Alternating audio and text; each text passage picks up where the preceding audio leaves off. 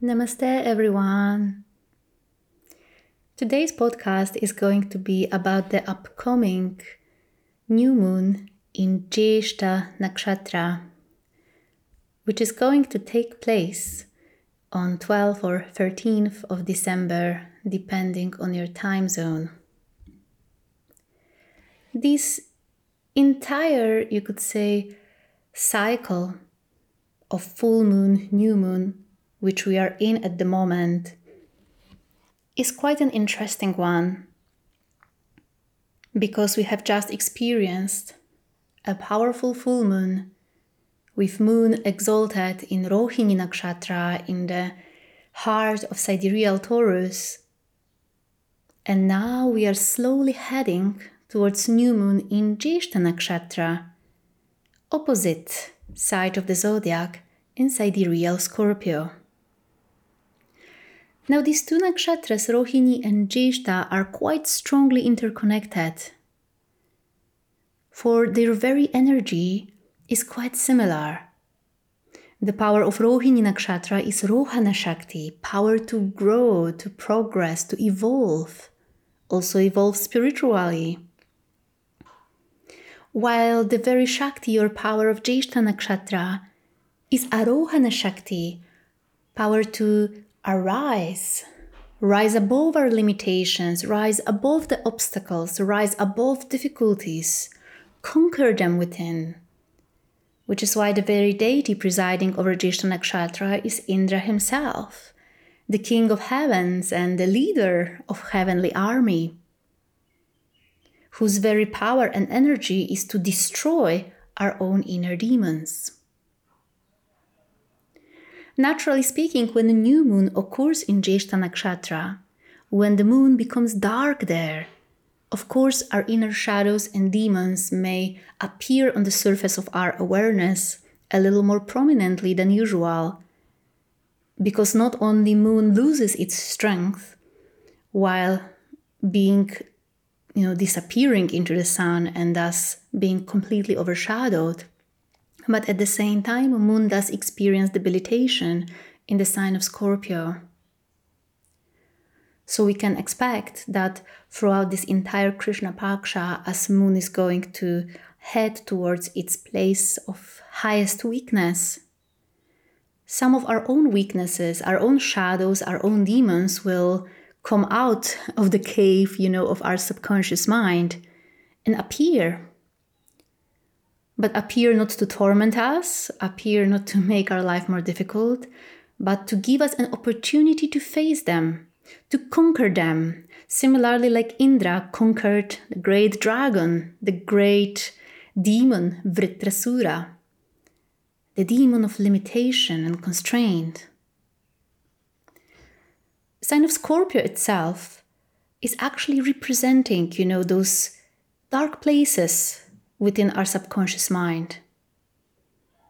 Place of darkness, place of shadow, caves, holes, places devoid of light. But a sun will be simultaneously shining there, even the moon will become dark.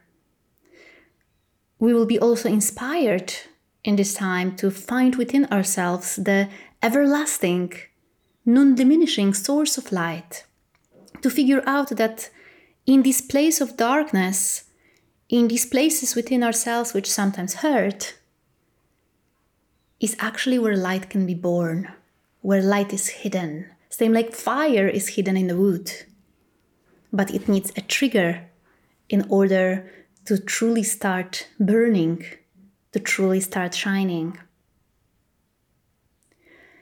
And of course, from that perspective, if we look at what our emotions and psychology will be going through in this Krishna Paksha or Dark Fortnight, we of course can expect that some darker sides of ourselves will come on the surface, especially as Mars is still traveling cl- quite close to the Sun and still experiences combustion. Additionally, Mars is also quite strong right now in the sign of Scorpio, so we can also experience being highly irritable, sometimes nervous, easily, you know, becoming frustrated even by very small and insignificant things, even easily exploding and getting really angry. Anger issues can be one of the most prominent things that we experience in this upcoming fortnight.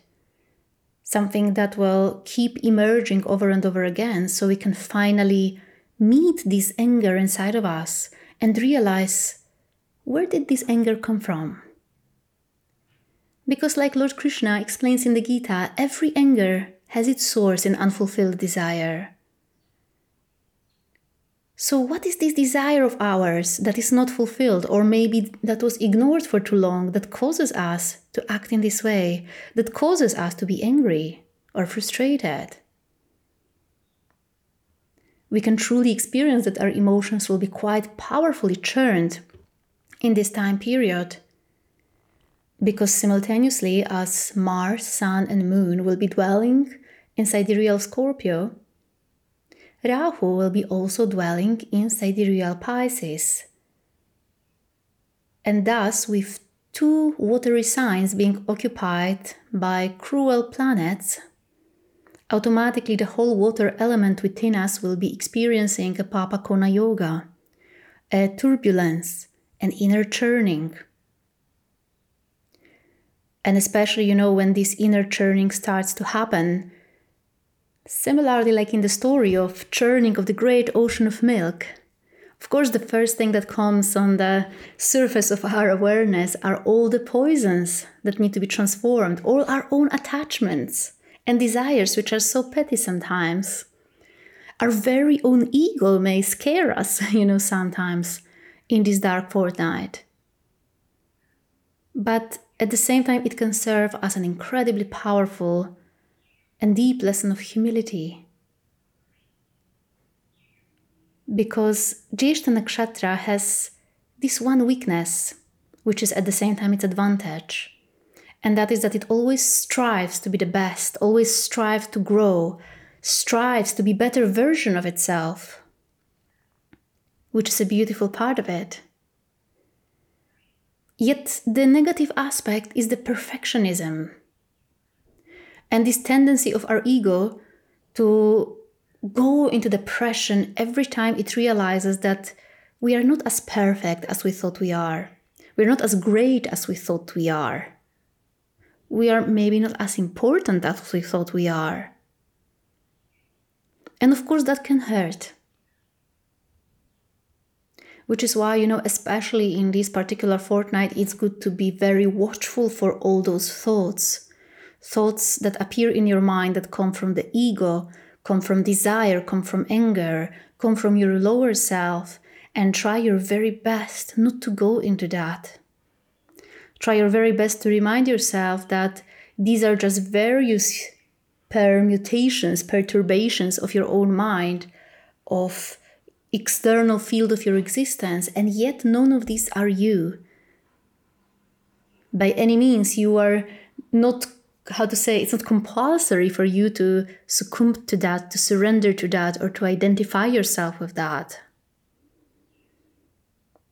because with new moon in Jyeshta Nakshatra, remember that one of the greatest opportunities that you have is to become better version of yourself, to grow, to progress spiritually, to abandon those lower qualities and allow yourself to become more of who you truly are to start manifesting the perfection of your soul, which might be very different from perfection as per your ego's understanding. So try your best in the upcoming fortnight focus less on the external artificial perfection as dictated by your ego and mind. Try to focus less on unimportant details. Try not to pick fights which are not worth of your energy and effort try to avoid unnecessary confrontations because this is precisely where your darkest side can reemerge in fights, in conflict, in confrontations. Try avoiding those, and even if they appear in your life, try to approach them with compassion, with kindness. And if somebody comes to you being very frustrated and angry, try your very best to also give compassion and kindness to this person. Because you never know when you will experience same thing, same frustration and same anger. You never know when you will fall. But when you will, you will hope that someone also approaches you with compassion rather than with judgment. So, in the upcoming dark fortnight, since a little more of the dark side of our human nature can come forth, try to practice more understanding and less judgment. Not only avoid being judgmental towards others, but avoid being judgmental towards your own self, because this will also become an obstacle on your path towards becoming a better version of yourself. For there is no growth and there is no progress without acceptance happening first. And that is a very, very important aspect of that story. Now, interesting thing is that from perspective of D20 chart, the point at which Sun and Moon are going to meet in the sidereal Scorpio maps to the Amsha or division of goddess Bhairavi in the Vimshamsha chart of spiritual progress. This I find very beautiful because Scorpio is known as the sign of our fears, of everything that is hidden in the darkness while Bhairavi is the goddess of fearlessness. He teaches us, he, she inspires us to face our fears with courage,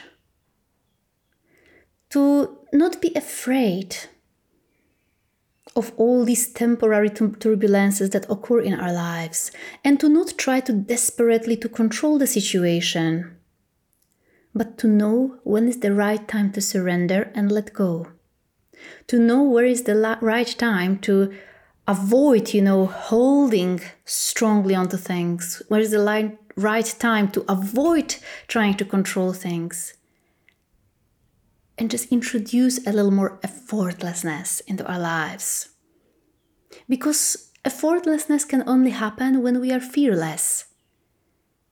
And that's what ultimately Goddess Bhairavi represents the idea of fearlessness, even when Lord Krishna in Bhagavad Gita lists the divine qualities that one may embody, the very first one, the very first trait of a divine being that he lists is the quality of fearlessness.